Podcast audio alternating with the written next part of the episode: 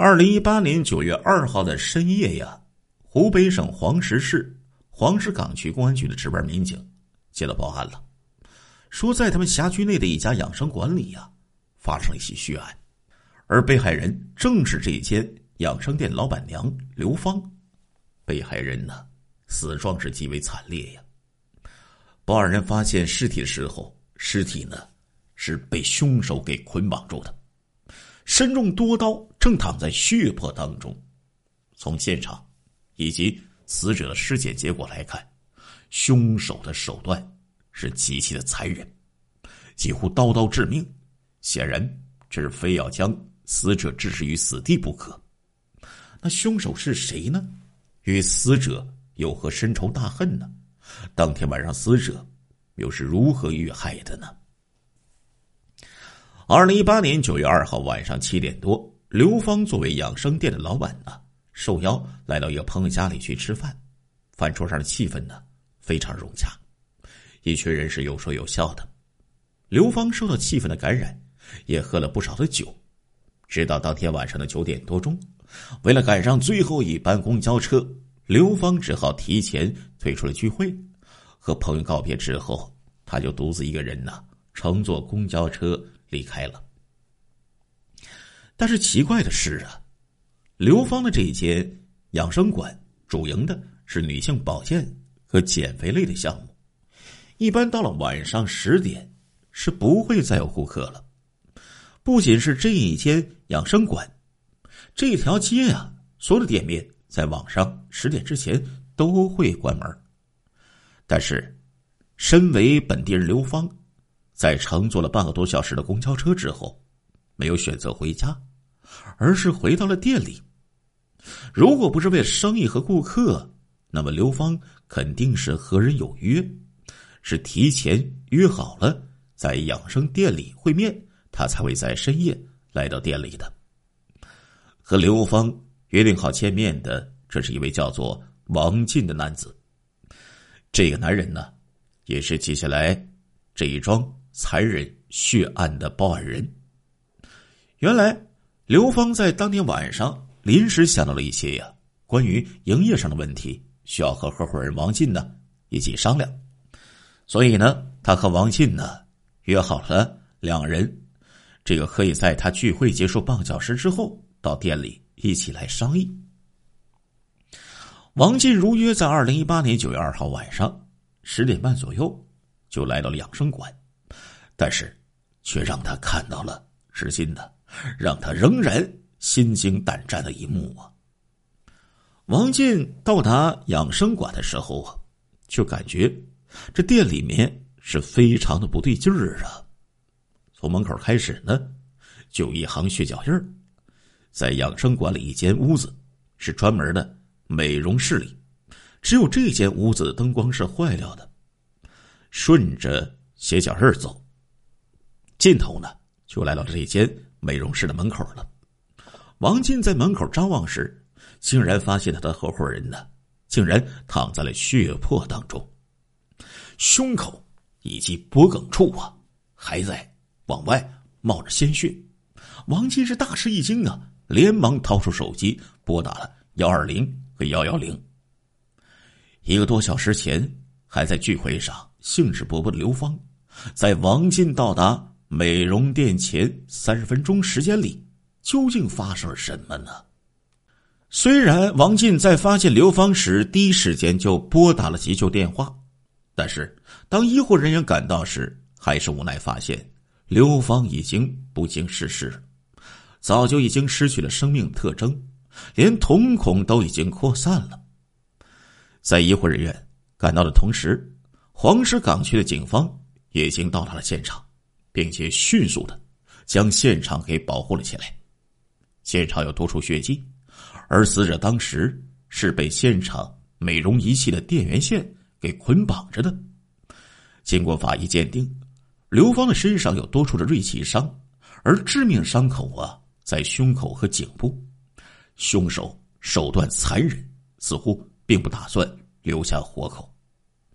与此同时，警方发现。刘芳身上的金项链、金耳环等昂贵的饰品呢，还都完整的佩戴在他的身上，现场呢也没有发现财物被翻动过的痕迹。警方判断，凶手应该不是为财而来，这桩命案是仇杀或者是情杀呢？就在大家呀把这个思路往熟人作案方向思考时，却发现这个事实并非如此，因为警方在对养生馆附近所有民用监控。展开调查的时候，就惊奇的发现呢，养生馆斜对面一家茶楼的监控似乎拍下了重要的信息。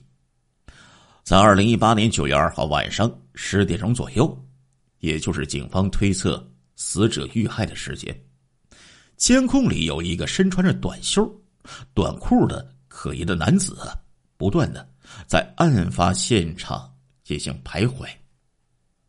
这名可疑男子在发现了被害人刘芳之后，徘徊了一下，接着假装若无其事的尾随刘芳进入了养生馆里。几分钟之后，男子呀再一次神色慌张的出现在视频之中，疯跑出了养生馆。在夜色的掩护之下，男子的相貌比较模糊，但是他显然呢有着重大的作案嫌疑。案发当晚。这条街上行人呢并不多，顺着嫌疑人可能的行动的踪迹，警方很快在其他路口的监控探头里发现了一辆面包车上的驾驶员，与茶楼监控里那位尾随刘芳的男子非常的相似。调取了面包车车主的信息之后，警方立即呢展开了全城搜索。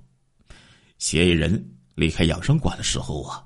手里还拿着一把尖刀，他很有可能会流窜到外地去作案，或者在他扭曲的心理下，可能会做出自杀等极端的行为。这位尾随过死者的可疑男子会是凶手吗？仅仅在案发的两个小时之后，也就是二零一八年九月三号凌晨，侦查员以车找人，很快呀。就在湖北鄂州境内发现了这辆面包车，而嫌疑人正躺在面包车的驾驶座上。警方立即啊对其实施了抓捕。通过现场的审问，该名男子当场承认了自己曾经尾随过刘芳进入养生馆，并将其残忍杀害的事实。而他开车逃往鄂州境内是为了躲避警方的追踪。不料刚刚啊，却在车上睡着了。那么，这名男子和死者之间到底是什么关系呢？为什么要如此残忍的手段把刘芳给杀害了呢？这位面包车的车主啊，名字呢叫做乐军，是湖北阳新县人，在阳新县当地经了一家生意不错的水暖店，每个月呀。有非常可观的收入。此外呢，乐军的本身家庭条件也非常不错，家境优渥。不管是乐军还是他的妻子、亲友，都认为呀，他十分顾家。在妻子眼里呢，丈夫更是一个温柔体贴的好男人。说丈夫在家里呀，都是由他给孩子洗澡的，也经常收拾家务、洗碗等等。夫妻两个人。感情非常的好，婚姻关系也稳定而且和谐。除了案发前的一天，这对一向感情要好的夫妻俩爆发了激烈的争吵。也正是由于这一次争吵，乐军在兜里仅仅揣了二百块钱的情况下，在二零一八年九月一号离家出走之后，一直也没有回家。事实上。他和被害人刘芳是素不相识的关系。案发当晚，身无分文的乐军在路上遇到打扮光鲜亮丽的刘芳之后，就起了歹念了。据乐军所说，他尾随刘芳进入养生店，本意呢是为了抢钱，在遭到拒绝之后，才把养生馆老板娘残忍杀害了。但是在警方看来呀。这样的杀人动机似乎处处都透着古怪。你说乐军的家境优渥，即使和妻子吵了架，身无分文的他，仍然也可以向父母开口要钱。为什么会想到抢劫呢？他怎么会仅仅因为抢不到钱，以及一场小小的家庭矛盾，就对一个陌生女子痛下杀手呢？乐军这难以控制怒火，究竟是从何而来呢？这一切啊，都要从乐军十二岁那年开始说起了。乐军的父亲呢，还有一个大哥，也就是洛金的大伯。由于大伯没有生育能力，曾经试过呀倾家荡产的去治疗做手术，就是为了能够有一个属于自己的孩子。但是事与愿违，不管尝试了多少次，不管是西医还是中医，也尝试过去咨询试管手术，但是大伯呀都不符合条件。大伯夫妇也一直没能有一个自己的孩子。当时乐军的父母啊，曾经亲眼看到他大伯因为懊恼和自责，气得直接用头去撞墙。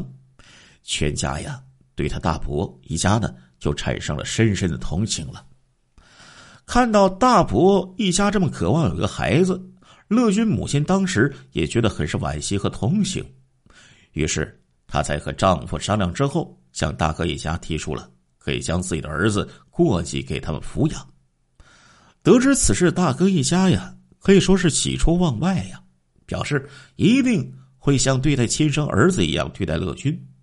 全家呀都对这个两全其美的决定表示莫大的支持。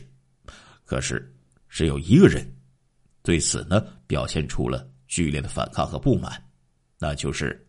当事人乐军，当时乐军已经十二岁，一直啊在父母身边长大的他，无法接受和父母离开，更加无法接受从此以后要和大伯一家以父子关系生活在一起。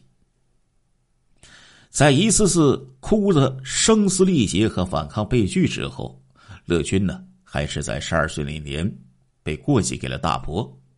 母亲的狠心呢，使他对父母啊。就产生了仇恨了。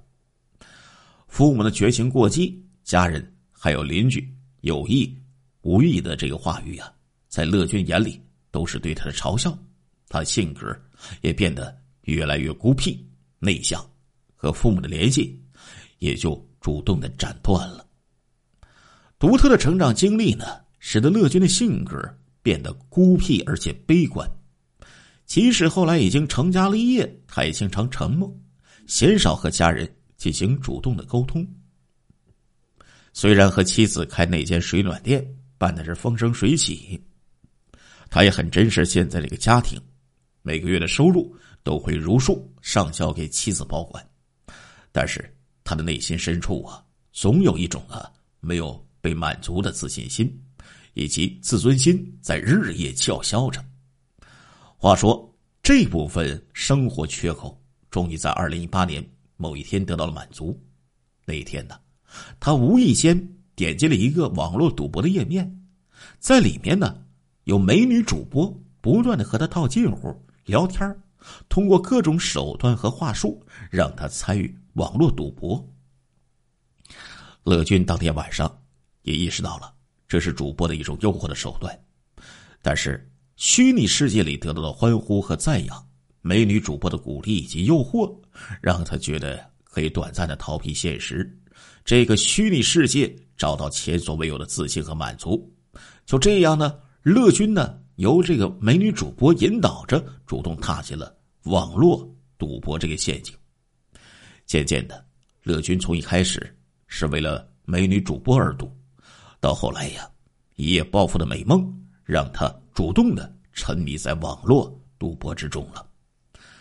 乐军越来越控制不住自己了，甚至在短暂清醒的时候，他向自己的老婆下过跪，让老婆给他管紧一点就是怕他要继续沉迷网络赌博的话，可能会给这个家庭带来灭顶之灾。可是很快他就欠下了三十万元的巨额的赌债了，手机上一时间也被各个网贷平台的借款通知以及催收的。电话和短信充斥着，乐军终于意识到自己当初的美梦到底有多荒唐了。其实要说这三十万元赌债，对于乐军的家庭来说，也并不是没有办法解决。但是从小啊，被父母送养的经历，使得他觉得自己和生父母之间有着难以消除的隔阂。但是巨额赌债带来的压力呀，还有不断响起的催收的短信和电话，就使得乐军呢几乎是崩溃了。这样，终于在二零一八年九月一号这一次家庭矛盾之中，他的压抑呀就集中的爆发了出来。争吵之中，他老婆是口不择言的对他说了一些诸如“烂泥扶不上墙”，让别人。看不起的这样刺耳的话语，之后妻子还说出了“离婚”这两个字。